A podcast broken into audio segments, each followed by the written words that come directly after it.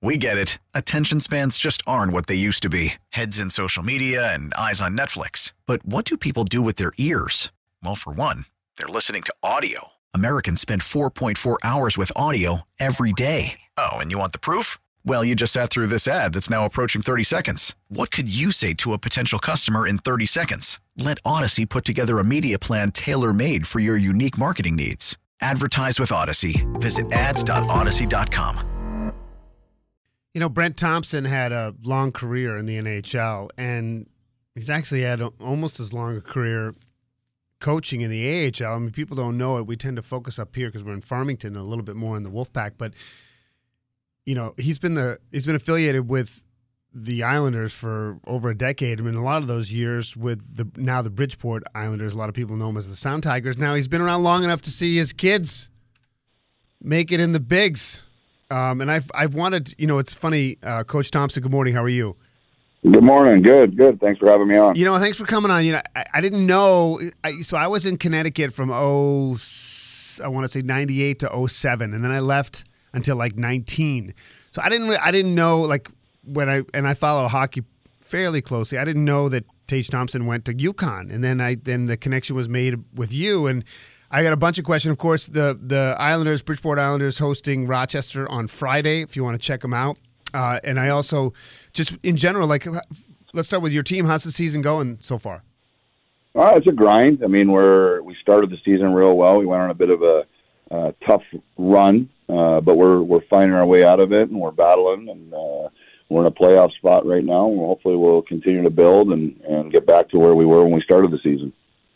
Yeah, and a big game against the Amerks on Friday. They still call them the Amerks, or is that? Yes, they do. yes, they do. You're on. it's been a long time since I checked them out. Now you have a your son. I mean, it's pretty incredible. I mean, you knew he was talented. You know, he spent two years at UConn, then and and was a first round pick, and then was in a trade from St. Louis to, to Buffalo. But he's third in the NHL. Like, let me just say this to you: he's behind David Pastrnak and ahead of Ovechkin in goals. I mean, did you think he had that in him? Uh, well, that's that's quite a feat. Yeah, the, where he's at right now. Uh, I knew he had the skill, and I always knew he had the shot, the vision, and when he was going to actually mature into that level uh, was unknown. I knew he was going to be a good player. I just that level is pretty special. So, uh, you know, I, did I know it? No, but you kind of hoped and you saw the potential, and and hopefully he can even tap into even more. So, uh, you know, I think he's getting if he gets a little stronger, a little heavier, he's going to be even more dominant. So you think he's got more upside? Yes, I do.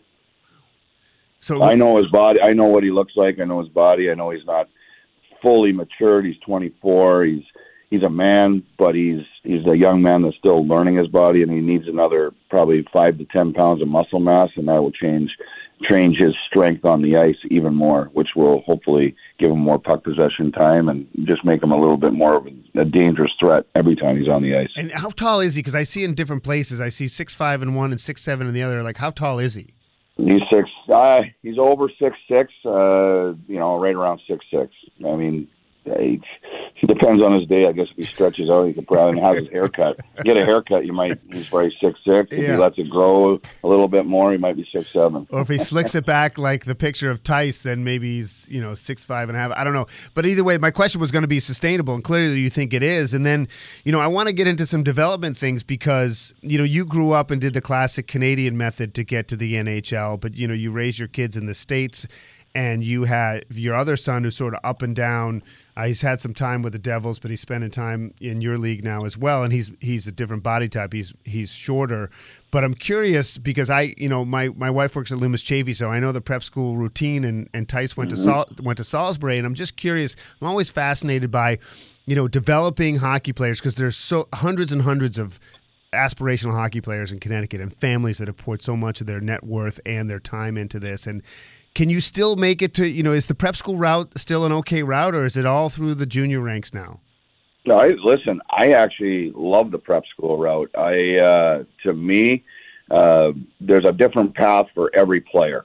And and that's the biggest thing. What fits that player and what fits that person's personality i think comes into play there. Uh, you know tage actually was supposed to go to salisbury and ended up making the program which is Team Team USA, and so he didn't get a chance to experience the prep school. Uh, loved Connecticut, loved UConn. Felt like that was the path for him. Um, you know, I, you know, a couple of his friends end up going to major junior, and they both end up in the same place. It was just different paths. Mm. Tye now he went to prep school, and to me, it was a great experience, uh, both academically, uh, developmentally. Uh, the school was outstanding. They they're obviously uh, known for a great hockey school, baseball, lacrosse, all that kind of stuff. So uh, the coaching was outstanding. I thought uh, he did a really nice job. He went from there to the USHL and then to Providence College. Yep. And you know now he's you know so young into the into his pro career. He's only really one year in. So you know I think he'll be in the NHL at some point again. And and so the development for me, it, it kind of more of the player. There's no set path. You know I did major junior. I I strongly recommend uh, unless you're an elite first rounder uh, or that you're slated as an elite first rounder, I think the best path is is college and prep school. It gives you a little bit longer to develop, and it gives you longer to to grow into your body and, yeah. and go that direction. Well, plus you were adulting, you know, maybe you know, young. I mean, the chance to live in a dorm with buddies and you know, not and and go to the dining hall and be immersed in that kind of culture, I think is a huge. I personally think it's a huge positive, especially if you're not going to spend four years in college. You know, I mean, it's it's it's a college like experience without maybe you know the bars and the parties. So I, am I'm, I'm on board with you on that. Brent Thompson, the head coach of the Bridgeport Islanders, joining us here on WTIC. You know, a couple of things real quick. We don't have a ton of time, but I wanted to ask you because you spent some time in, in in the minors as well. How hard is it? You know, like what you're, you're what Tye is going through, where you get called up, you get sent down. Like, how hard is it to to to get up and then stick in the NHL? It's a challenge. I think. Listen, at the end of the day, it's it's a lot of confidence and it's mental. Um, a lot of the players, when they get called up, a lot of times they don't play maybe the way they were in the minors, how dominant they were, or how how uh, confident they were. They might change their game a little bit. They're safer they they're not as uh, they don't really try that that dynamic, exciting play or whatever. So I think that's the biggest challenge is getting the player to be confident when he goes into the NHL when he gets that call up to play the same way and not to not to to play safe. And that's again, it comes to confidence and mental strength, and just going up and down. That's a challenge. I mean, it, it really is a mental challenge. Uh, for the for the player personally because now you're you're in the NHL, you're excited, you think you can play, you see you can play there, and then all of a sudden you get sent down, and then you're like, okay, how do what do I got to do to get back up? And you know, it's it's a mental battle, and really at the end of the day, it's just playing hockey. We I think players at that point overthink. So you know, there's a challenge, and and a lot of times it's physical. Are you big enough, strong enough, fast enough at that point? Uh, you know, do you need to put more weight on? And and kind of just simmer a little bit more in the minors. So uh, it'll happen, and it's just time. There's never a rush, and it's always a different path, just like in prep school and just like your development. Yeah. It's no different between the NHL and the AHL. There's a different time for every player. I'm way over, but I love the conversation too much. Two questions for you, really quickly. One is, you know, you you broke in in the late '80s, early '90s, and I covered the NHL in the you know the neutral zone trap era, which was brutal, and, and now this the, the, speed is different, and it's more of like almost like a pinball game. Sometimes it's all about reaction and and and you know reflexes. Do you like the game better now than when you started? Ah, geez.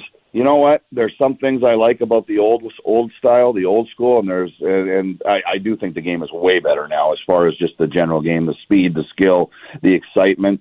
Uh, I think there's some things about the old game that I do like. I like the little bit of the edge, the the, the toughness, the fighting, the self policing. I think that's something that that I always liked, and uh, I think that is missed a little bit.